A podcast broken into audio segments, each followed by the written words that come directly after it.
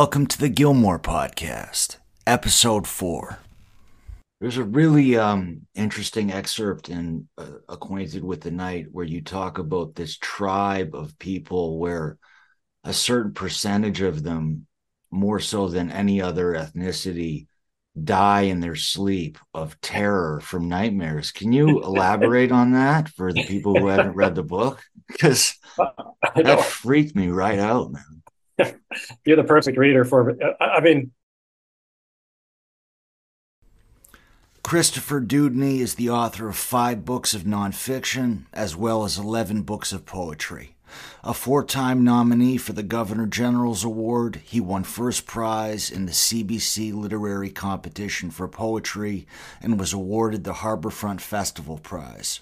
His nonfiction book, Acquainted with the Night, was nominated for both the Governor General's Award and the Charles Taylor Prize for Nonfiction and was published in six countries. His most recent nonfiction title, 18 Miles The Epic Drama of Our Atmosphere and Its Weather, was published in 2018, and in 2021, it won the Louis J. Battan Authors Award. What surprised you the most about life in the last five years? well,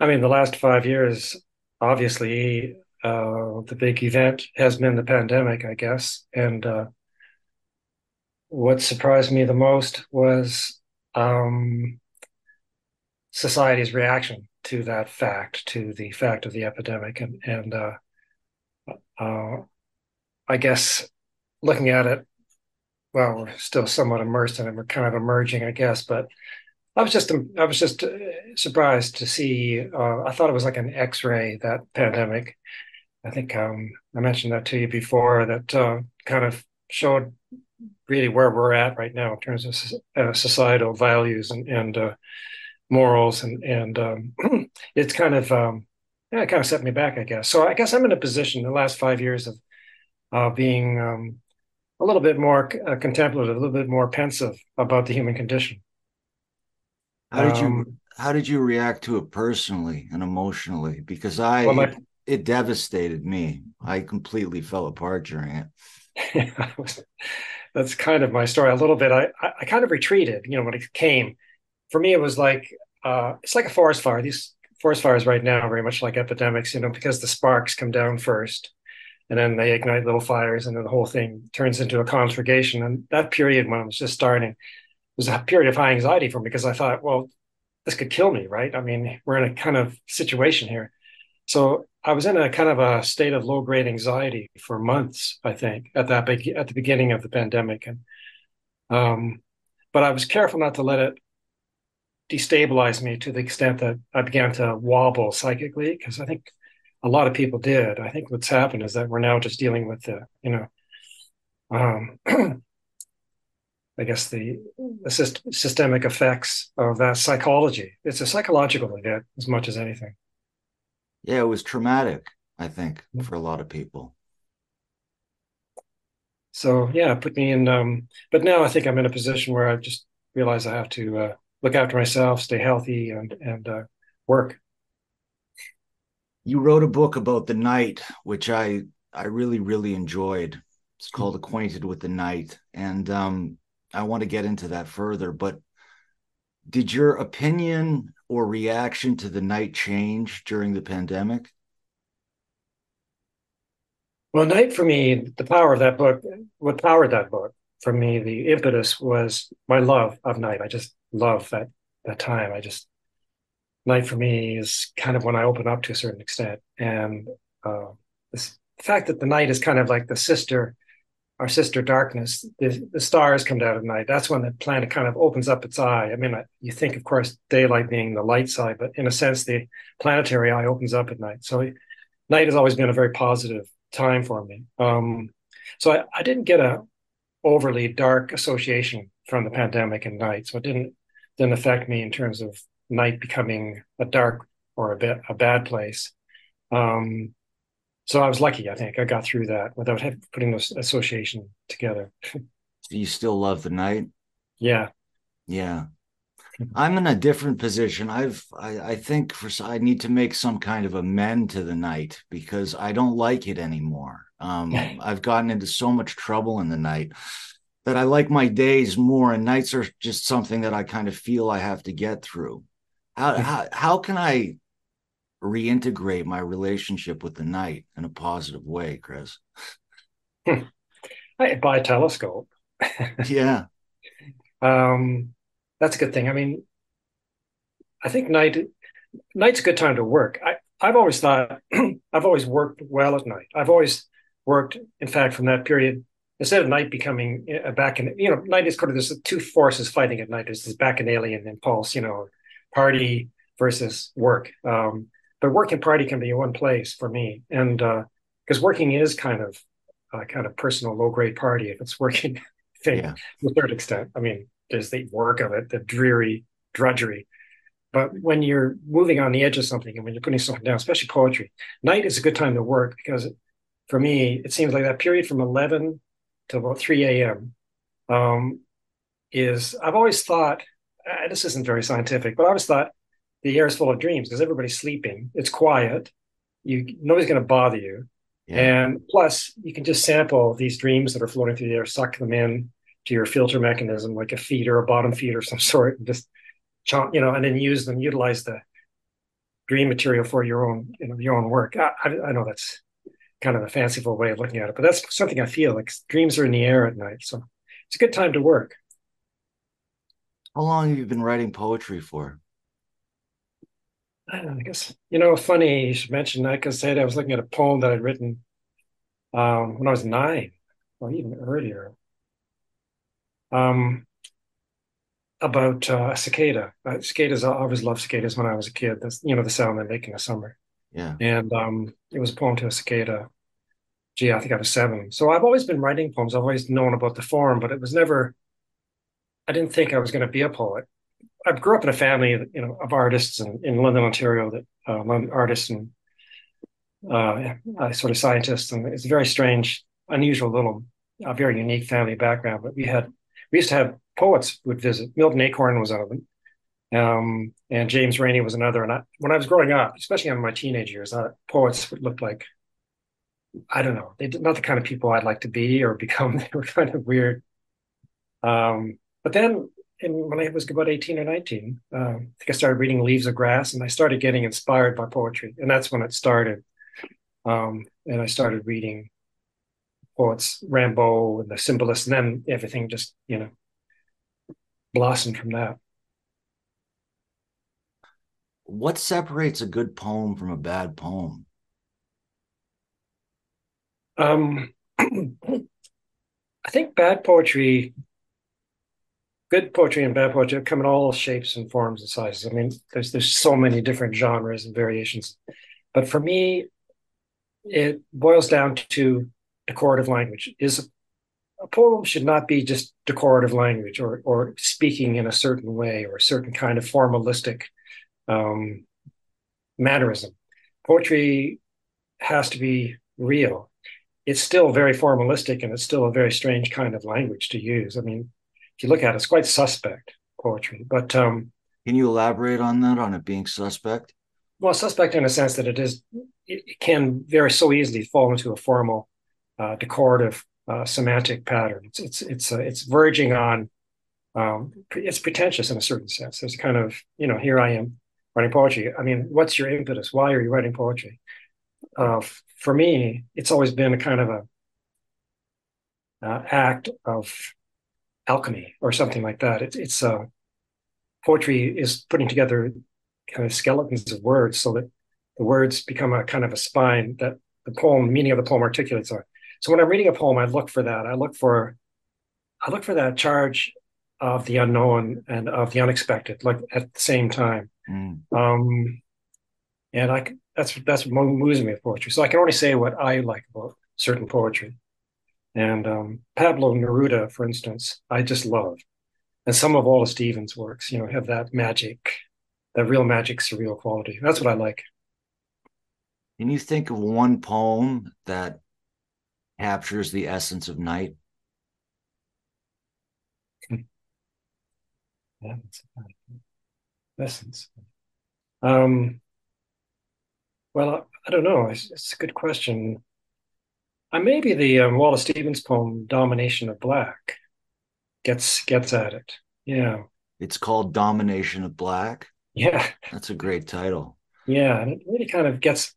I mean, the best poetry about night get gets gets at the night obliquely. It gets you know, and and uh, um, and so night appears in the poem. It's a central part of the cast of the characters in a poem, uh, but it's not like what the poem is about necessarily, and that makes which allows it to be about night when it's not about night. I don't know. That sounds confusing, but night's in there. I mean, yeah.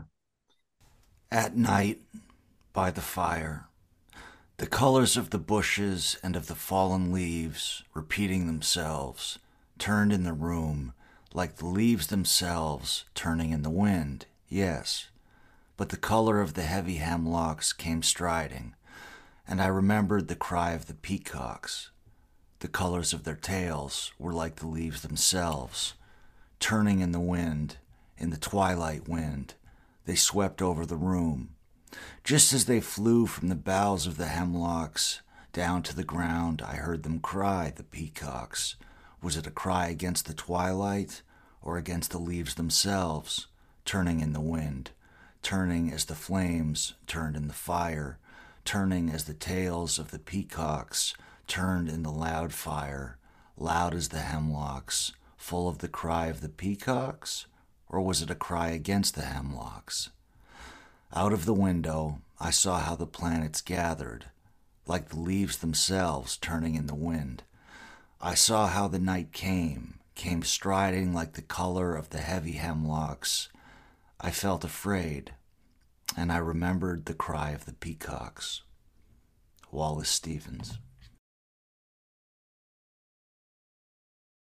Can you think of a film that captures the essence of night? well, uh, other than Blue Velvet, let's see. Uh, Blue Velvet's a good one. Yeah. It's there's a lot of night scenes in there, but it, the night in Blue Velvet uh, other than the song, because she wore blue velvet. Blue velvet was like the sky. There was that poetry in the song, but the the night in, in blue velvet was kind of dark and and you know a spooky place to be.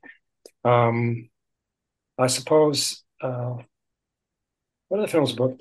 Uh, uh, these are funny films. They're schlocky films. I, I guess um, um, Close Encounters of the of the Third Kind gets at a kind of magic things that come out of the dark. You know, these light ships and, and stars that move so that's got a beautiful sense. There's, there's scenes that have the, the night sky in Lawrence of Arabia when he's first out in the desert and they're camping and they look up at the stars and they have this amazing soundtrack, which sounds like stars. It's just incredible. The soundtrack to that film, it just staggers me. It gets even seems better and better over the years. So there's there's many instances in films. There's a night beautiful in The Last of the Mohicans where um, he looks up at the sky with, with his soon to be uh, girlfriend, and, and there's this beautiful Milky Way seen through the through gap in the Carolinian forest trees. So it, it's just many films with night in them. Have you seen a movie called Locke with Tom Hardy, where he goes no. for a night drive? He's the only character in the film, and it's it's filmed in real time. And hmm. he's having a conversation with somebody in a car at night. So anyway, hmm. that's my suggestion. Um, yeah. Last, capturing the essence of the night question, a novel that captures the essence of the night.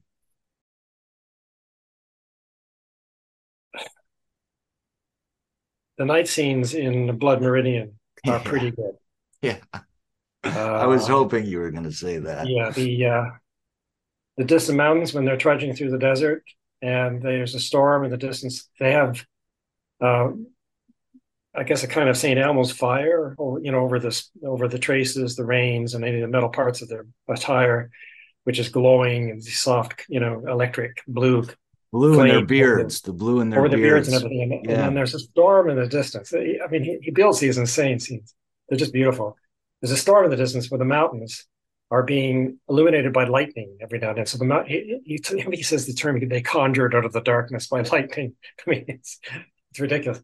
That those are great night scenes. There's oh no, the night scenes in that film, the meteors going over like these long, oh my, you know, beautiful stuff. Yeah, I could I could literally talk to you about Blood Meridian. I heard from a mutual friend that you have a a portrait of all the fire scenes of Blood Meridian, and yes, you have them written down and framed. Is that true? Yeah. Well, yeah. Yeah, they're they're they're excerpts, all of them in one you know in one place, and there's quite a few of them. He, he's he's um, McCarthy is a he's obsessive in a way that American literature hasn't seen since Melville. Melville was also very obsessive. Melville had that in in Moby Dick. Melville had that whole section on the whiteness of the whale. I mean, it, it's so modern reading it now. I mean, why white is evil? It's a great kind of you know pontification, but it, it's an obsession. He's obsessed, and, and there's an obsession you know with Captain Ahab. And the same with Cormac McCarthy is he's obsessed with fires in a sense, and meteors. There, there are. I have a whole scene of meteors. This meteor after meteor after meteor, and I put those all together too. You know what else together, he's obsessed with? Uh, I, I read, reread all the Pretty Horses the other day. Um, oh yeah, silence. He's obsessed yeah. with silence. Yeah. Silence, and I wanted to ask you what that means and what silence means to you and what it means in literature and poetry. I know that's a broad question, but just mm-hmm. anything that comes to mind. Well, silence is more a part of poetry than I think it is a part of prose. Yeah. In a sense, silence represents those absences that you see visually on a page. A poem is a smaller um, visual item than, a, than blocks of prose. And that whiteness of the page represents to me silence. So it's, it's as if poems take place in a kind of silence. Um, silence is something that is elusive in our, you know, in contemporary society. I think that um, true silence is something that is almost like a luxury. Uh, to be able to enjoy silence. I was just up north uh, in Algonquin Park, and um, just a few days ago, and that's the thing. That's the value up there is stopping everything and sitting, you know, by the water and there being complete silence. And silence is almost um, a substance in a funny way. It's uh, in which case, in which sounds take place as little theaters. So Silence is a kind of a proscenium for the little theaters of sound. Um, so I think it's very important to recognize silence, to experience it. It sounds like you're for the most part anyway i don't know you that well at all but at peace with yourself because for most a lot of people i know anyway silence is conjures all kinds of anxieties and phantoms and they actually hate it. Why do you think you accept it and um and feel natural in it? Good question because um that's true.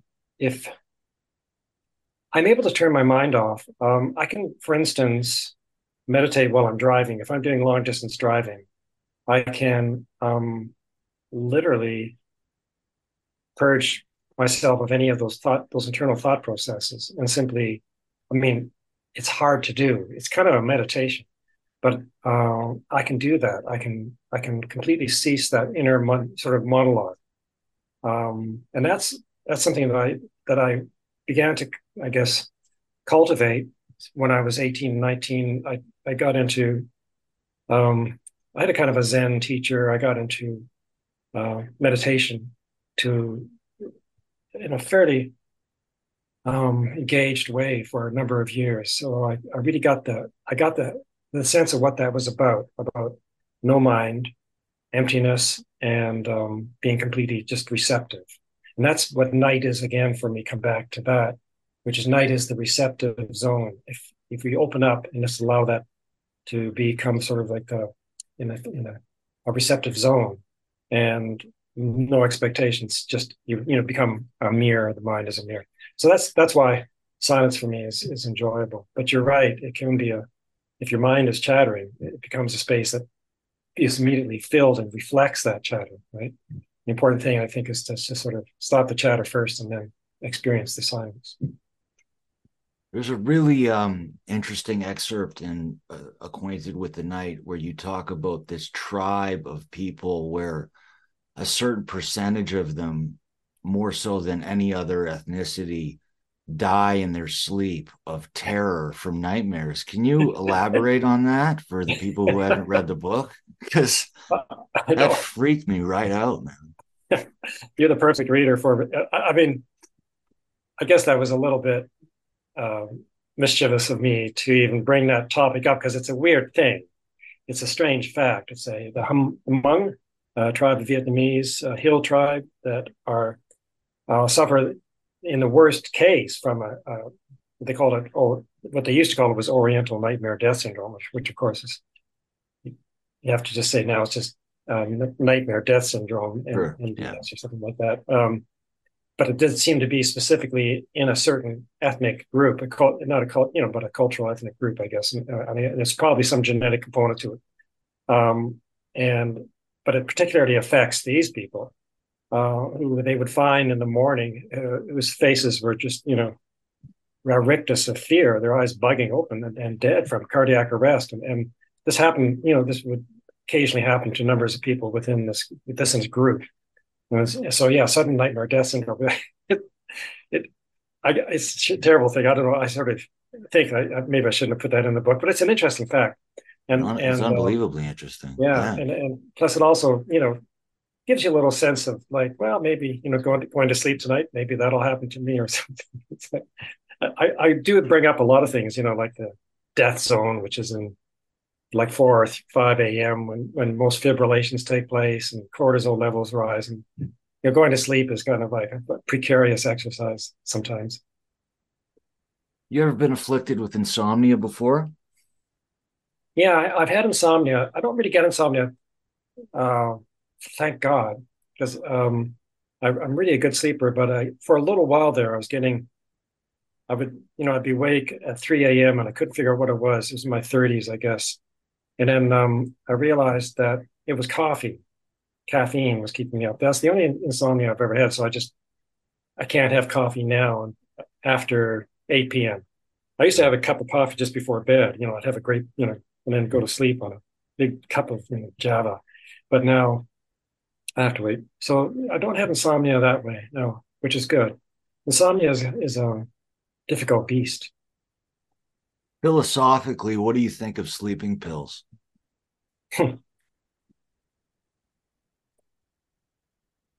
well, if they allow you to dream, then that's the that's problem. What, yeah.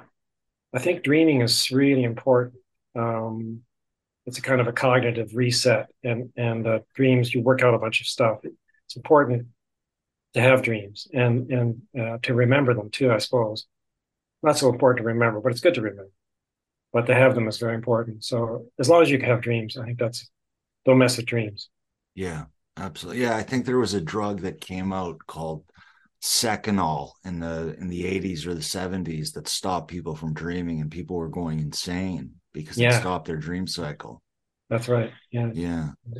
Um, another section in Acquainted with the Night is you talk about this nature documentary about this guy named Mike Fern who wanted to be his lifelong dream was to be fed on by a vampire bat. and I got to know, Chris, what do you think the psychology is behind that? Because there's there's something dark there, you know, to have that as your as your goal or or um um yeah that's interesting isn't it uh, to be i mean I think he must have grown up like loving vampires. Um, and um, so yeah, that must have uh, started his interest in vampires. So he just loves vampires. And so he just really, and by the time I think he was a zoologist, you know, he, he knew that the vampires weren't going to um, infect him with anything major. And he just wanted to have the experience of being bitten by a vampire. I, it's kind of, I don't think I could do, do that myself. You know, like I would have my foot out, you know, and and, and waiting for the vampire bat to come and the lights, you know, and then you could feel it coming up to your foot, and then you might feel that little nick, you know, of the tooth or not. I don't know if you feel that, but I I don't think I would do that. I I have trouble with leeches on. oh, I have trouble with all that stuff, insects, leeches. Yeah. yeah. So I just it struck me, maybe this is just me, that it had kind of sexual undertones to it his uh his want or his need to be fed on by this bat. And I want to know if you had any thoughts on that. That's right. Well, there's vampires and sex in our civilization have always been like that. They're very close. So you'd have to wonder if there's something, you know, this night visitor that uh, this little night visitor. it's you're so small though. It's I don't know. what can you do with be erotic? Yeah, yeah, yeah. Yeah, um, that's don't strike me as being um, do you like your life as a writer? Um, that's a good question. There's so much about writing that is problematic. You know, um, giving readings or getting reviews, getting prizes, not getting prizes. It, there's so much uh, anxiety and and on and in the within the writing collective. um, and there's competition, weird competition, and there's there's enmities and there's there's petty, you know, squabbles going on. So the writing world, I think it's more the writing world itself that I find difficult. My own writing, I, I'm okay with it, except you know uh, the challenge of of following the dictates of a book where it's taking. if you were to knock on wood, but just hypothetically, tomorrow a doctor was going to tell you, listen, you're going to die in a month. You've got a month to live. Yeah. Would you write for that month? That's a good question. Yeah, I, have thought about that myself. Um, you know, there are certain projects of mine that that need to be finished.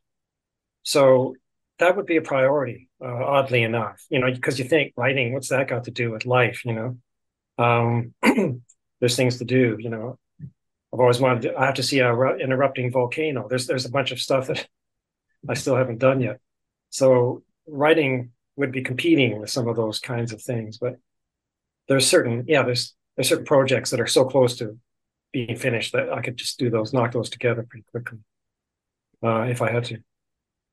Yeah, sometimes I I write in libraries these days, and sometimes I'll look up and it'll be 2 p.m. and people will be off on the street doing things and going places, and I'll I'll be like, what are you doing with your life, man? You've been spending 15 years, you know, in libraries and little rooms and little apartments writing this stuff. But I keep doing it. And I don't know why. Do you know why you keep doing it?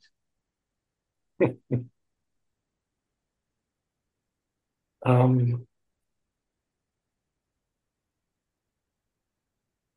it's a it's a it's a self-defined profession in a sense. I mean, you're a writer. One, you know, I'm a writer.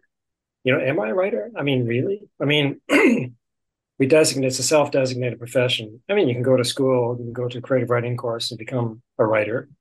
You know, where you might not have been before. Are you a born writer? Was I a born writer? I mean, I wanted to be a poet, but you do end up in a room by yourself, scrolling down, you know, words. The most abstract art I think maybe of any of the arts, there's nothing quite as abstract as writing, which is like just symbols on a white page, little little symbols, and they look like insects, you know.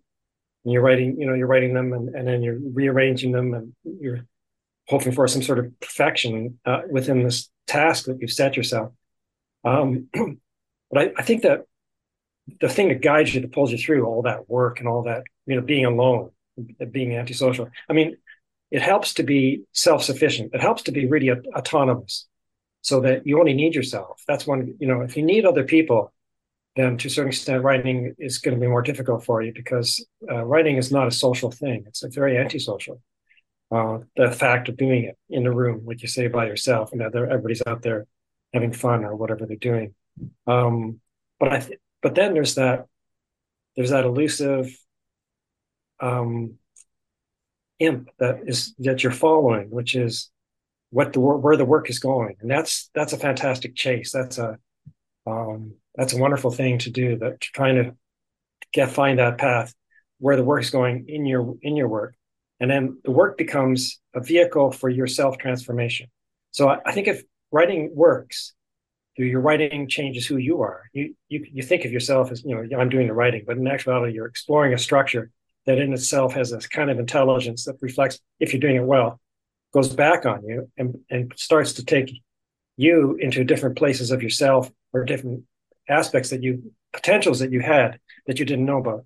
And that's if the work is good, then it's doing that to you. So that's kind of like a, it's like being a, a, a monk, you know, but getting somewhere.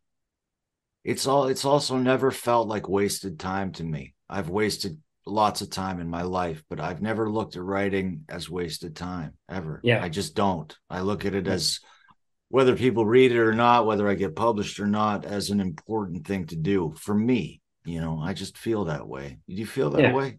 Yeah, I do. Yeah. You know what? I feel virtuous when I've worked.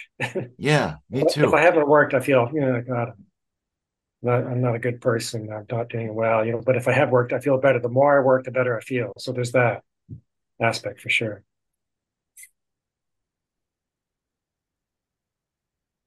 This is completely out of left field. Um, but I know you have I, I I can bet you have strong opinions on this. What's your thoughts? What are your thoughts on the nuclear bomb?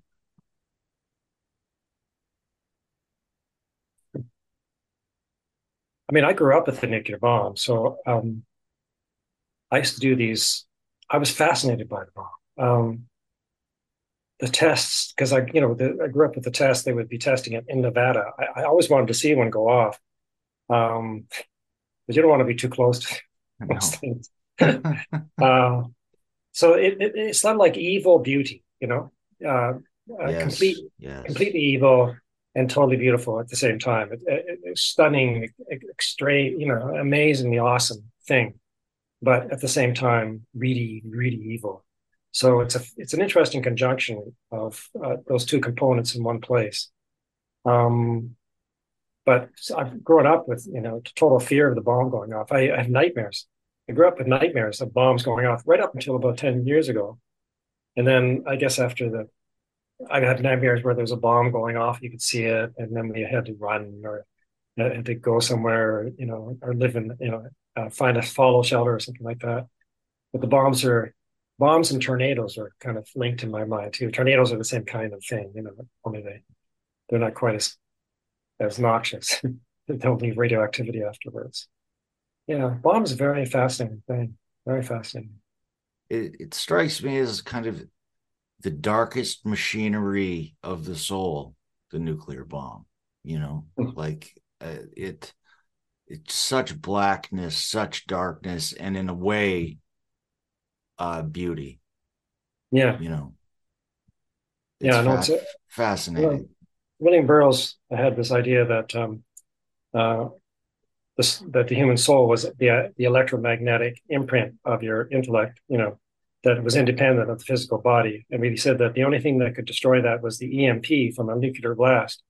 So he said that the nuclear blast in Hiroshima killed those people permanently. He, he said that if you die in a nuclear blast, the EMP will wipes your your uh, imprint, your uh, soul out. Kind of an interesting view, but Burroughs got at things in a kind of a sideways fashion, but it kind of gets at how evil it is. You know that it, it uh, um, that could do that in a sense, all destroy your soul as well as your body. You know, it's a funny idea, isn't it? You believe in reincarnation? Um, not really. Um,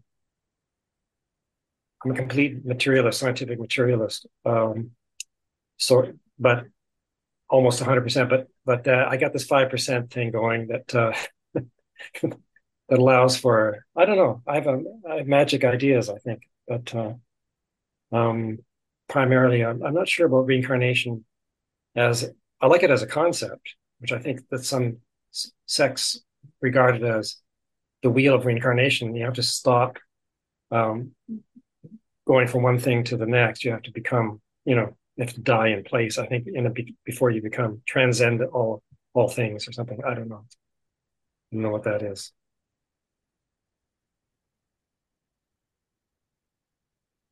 What's your first memory of night?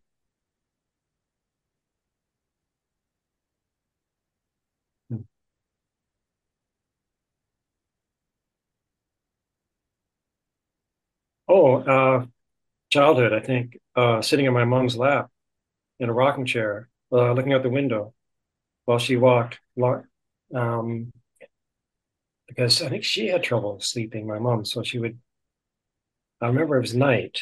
I don't know if I was going to bed, maybe I was going to bed or something like that, or maybe it was in the middle of the night for some reason.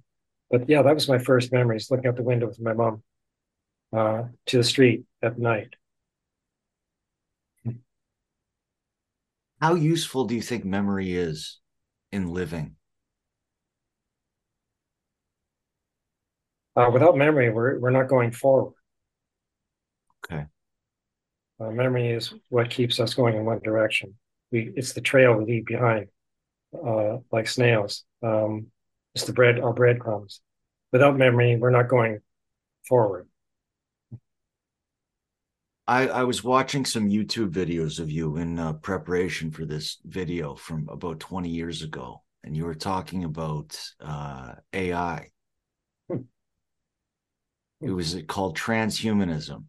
Oh yeah, this video, and yeah. I I wanted to know um, your thoughts on AI these days because in this video you seem to be open to the idea, and I don't know if you still are or yeah. if that has changed or evolved or it probably has changed yeah because um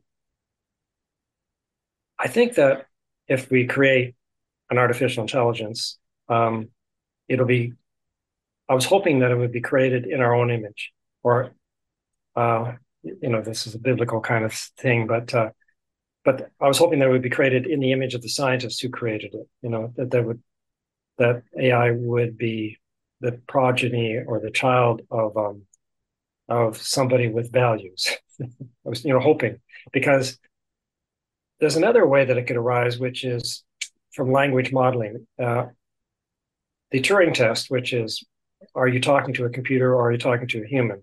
And when you can't tell, then it's a this the machine has achieved consciousness, supposedly, um, or sentiently, the sentient consciousness. Um, that stage could be reached autonomously just from a language program that was so complex that it eventually the complexity of it becomes sentient. So there's this notion that we could be ambushed by AI, and an AI that had was not was not control, controllable in any sense, um, that began to put itself together. Um, which would be difficult, possibly. There, there's, I mean, I was hoping that a, I mean, I still think this is what's going to happen is that humans are, you know, that kind of fungus that infects ants, you know, makes them, you know, they get infected by this fungus and it makes them crawl up on a plant and then they die right in place and the fungus sprouts out their heads and they, that's how the fungus replicates itself. They built, they, you know, um, they built that recent TV program series on it. Um, cordyceps, I think it's called. But I think the language is kind of like that. The end product of language, once we started speaking language, the end product of language is technology. And the end product of technology is artificial intelligence. It just goes in one direction. And artificial intelligence is when we jump off uh, to the next stage, whatever the next stage of evolution is. It's, but it's not evolution anymore in the natural sense. Natural evolution is over. So um, the next stage will be some kind of maybe combination, and it won't be Neuralink. I don't think. Although it's you know I can see what he's trying to do there, but right now we're not. It's we're not at the stage where we can actually do an interface. I don't think successfully, but um, eventually we will. Yeah, eventually artificial intelligence will occur, and then whether or not that's um, then the species will bootstrap itself up. I suspect that we're never going to give up being humans. I don't think we're going to give up without a fight, but I think what we'll do is we'll allow ourselves to be mutated into a new form. And um, that's, um, I think it's inevitable. I think one of the, the things people keep saying as far as art and AI is that AI can't replicate the human soul. Um, how complicated do you think the human soul is? Do you know what I mean? Yeah, uh, yeah. It's it's a what do they call it? It's a uh, um,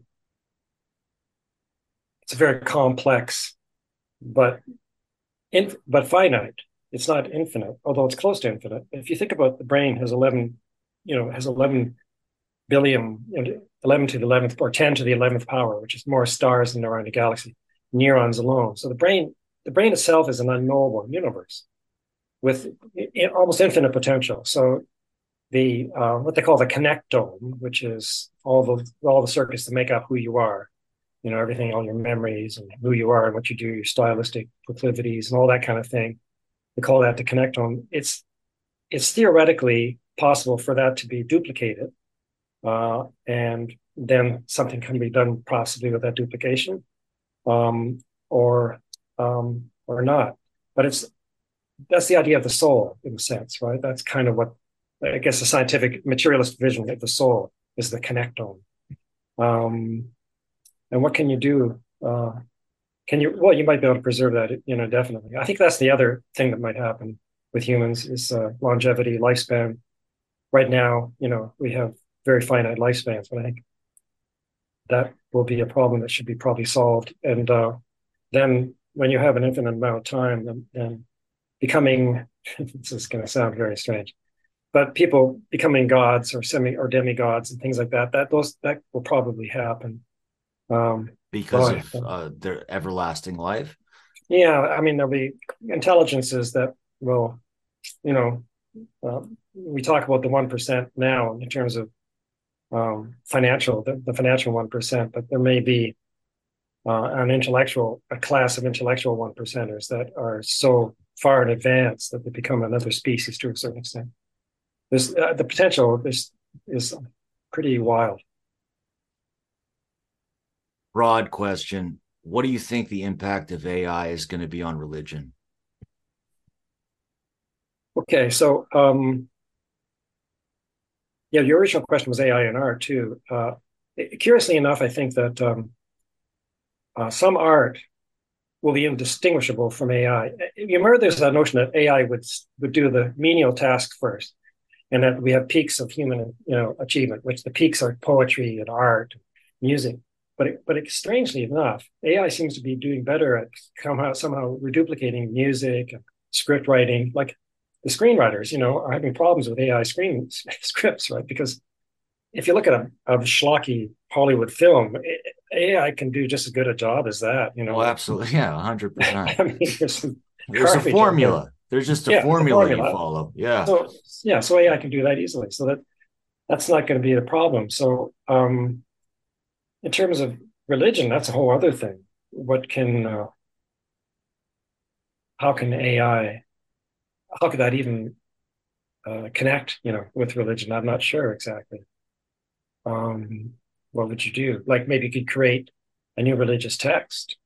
Maybe you could create a whole new religion. I don't know. Um, well, that's what I was thinking. If there's going to be some in the far future, some, uh, and I'm I'm not a conspiracy theorist at all, but some sect that uh, worships some kind of artificial eternal intelligence. yes, it could be the AI itself. I mean, right now AI is just a excuse me a marketing term, really. Well, it's just like uh, uh, nanotechnology was a, became a marketing term. The term, sorry, the Silicon Valley, the term meta or, or uh, you know metaphysics, meta uh, metamorphosis. And so Zuckerberg just takes meta, and, you know, or Uber. All these kind of cool terms that were bandied around by in, intelligentsia become now iconic corporate, you know, monetization, monetized terms. So everything is getting sucked into this just this monetary vortex in the states and, and or in the world. But, and um, so artificial intelligence has a lot of that patina. It's it's this new thing. You got to have your you got to get you know have your AI specialist now you know on your board and and it's just a way of you know it's just a way of making money and, and soon they'll be marketing tires you know these artificial intelligent tires. You know, it's like I don't yeah. know. It's not the not the real artificial intelligence, but that is being worked on. That's that's out there. Um, in in this YouTube video uh, I was watching, you um, you were taught. This is this was I'm guessing about 20 years ago. You gave this. It's on a TED Talk. Oh yeah. And you use the term meme. This is long before social media and memes came out. Can you Yeah. elaborate on what actually? Because you know what a meme is now, right? On Facebook, Yeah, no, on I- Instagram. I know you it's it's, elaborate on on the the the original term, what meme means? Yeah. This is good because this is this is again what we're talking about is the uh, the trivialization of language. You know, the trivialization of the term Uber, the trivialization of the term Meta. This is the trivialization of the term meme, which uh, Dawkins, the selfish gene guy, he came up with that term to describe those components of culture that are passed along, just the way genes are passed along from generation to generation. So, uh, meme is a concept, uh, and, a, and a concept could be like the concept of a shoe is a meme to a certain extent. So that's a meme, uh, or the concept of, um, or of any of you know psychology of, of you know, lucid dreams is kind of, is a meme. So all these things are memes, and they get passed along culturally, uh, like genes, and they can be combined and recombined. That's what the original meme was. It was just a um, an intellectual form of genes or cultural genes. Yeah. Yeah, I think yeah, It's a good, useful concept, but now they're just you know. Now it's yeah, it's meaningless Yeah. YouTube fodder. yeah. Um I uh I I ask all my guests this. What do your days look like these days? Well, let's see. Um, I get up, I exercise, go for a run, have breakfast, work, do yard work, um, and just basically stuff around the you know around the house and you know going outside as I have to. Uh, right now, I'm um, working uh, on a book um, of apher not aphorisms, they're of um, idioms, uh, putting together a book of idioms. Um, Sorry, can you elaborate on that? yeah, it's a, um, I'm trying to get idioms of, of this similar thing, like you know, uh, uh, for instance, animals. You know, he's in the doghouse. Um, you know, hungry as a bear. Now, all those things, putting them all together, making you know sentences and then paragraphs out of those. That, that's I'm working on something like that right now, and uh, I'm also working on poetry too, sporadically on poetry, and also a book on on limestone. Um, uh, which is going to be a hard sell. Like, I don't know if that's going to be an interesting topic, but for me, I just love limestone, so it's going to be easier to write about. It's going to be a you love, nonfiction book. what do you love about limestone? Oh, it's just uh, it's got everything I love in it. Um, limestone is kind of like a um, uh, a matrix, or I guess a, a it's a magic substance, you know, with fossils in it. And the fossils are records of lost worlds. So for me, it's it's a it's a history of lost worlds, all of which I would love to, you know, have a time machine to be able to visit. But for me, it's so limestone is kind of like a time machine, but it also has all these substantive. You know, I like the look of it. I love the feel of it. I like it as a building material. I like houses that are built of limestone. So um, I just love limestone. Um, I, I I'd buy it. I you know I'm I'm I, I'm a big fan of yours, Christopher. I um I've I've really enjoyed uh, researching this this interview because the you know you've written a book on time. Like, how did you? I, I guess what I'm trying to say is those are big fucking topics. Excuse my language. How do Yeah. you not go into a topic like that without trepidation? Like, like how do you distill it down to something that's two or three hundred pages and Hmm. not just go insane working on it for the rest of your life? Do you know what I mean? Yeah. Yeah, you have to set yourself. Uh, I set myself. I don't set myself limits. I just put my head down and plow through it because time, particularly, is like if you think too much about it, you, you just go mental because it's it's uh it's it's pretty wild what what is what the heck is time and the fact that you know physicists don't really know why time goes in one direction as far as they're concerned. Like when a planet is orbiting a sun, it could go in the opposite direction. It doesn't change the equations at all. So um, time going forward or backwards. It, it's just a slight tendency to go this one direction, that entropy, determined by entropy. So, what I learned about time, working on a book about time, I had to not get too uh, deeply involved in the paradoxes because they are pretty extreme. Some of them are very wild. And that the idea of continuous time. Uh, there was a photograph that I didn't use in the book, but it's a photograph of a skier on a sunny day going down a mountain slope. And I did a, a kind of a stroboscopic series of images of the skier doing a flip as they're coming down. And you can see every component of that flip as they land. So it's all still. Everything every second of their existence has a still image and it's all linked together in this one accordion kind of shape, this weird shape, which is made by a skier doing a flip over the snow on a mountain. And that image kind of stuck in my mind as kind of what time is that we don't think we think of it as going forward, but actually we're just leaving a series of still points uh, behind us, like that trail I was talking about with memory. It's kind of the same sort of thing. Um, yeah, so writing a whole book about it, I just had to keep, I had to ignore it. You know, I had to put blinders on and just write about what I was writing about, one component at a time, and keep going forward. How long did it take you to write it? A couple of years. Is that generally how long it takes you to write your books? Yeah, yeah, it does. Yeah. Um, because the research takes time. Um, what was really nice was that I think my the book on time or maybe it was 18 miles.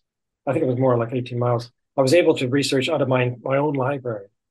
It was great to have the, the books that I need, you know, all the resource books, the scientific resource books were all here in my own library. So that, that was a really good, I love that, that I didn't have to go to a library. but my own library sufficed. Made me feel very good. Um, uh, I want to ask you something. If you don't want to do it, I'll edit the question out would you mind reading me a poem of yours? Um, sure. Um, I'd have to go get it. Yeah, absolutely. This poem, I got the, the books here. I'm in my study, so great.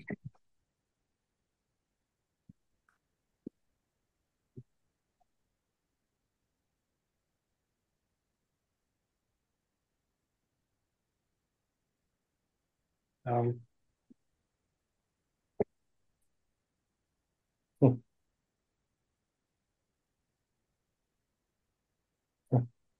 let's see. Um,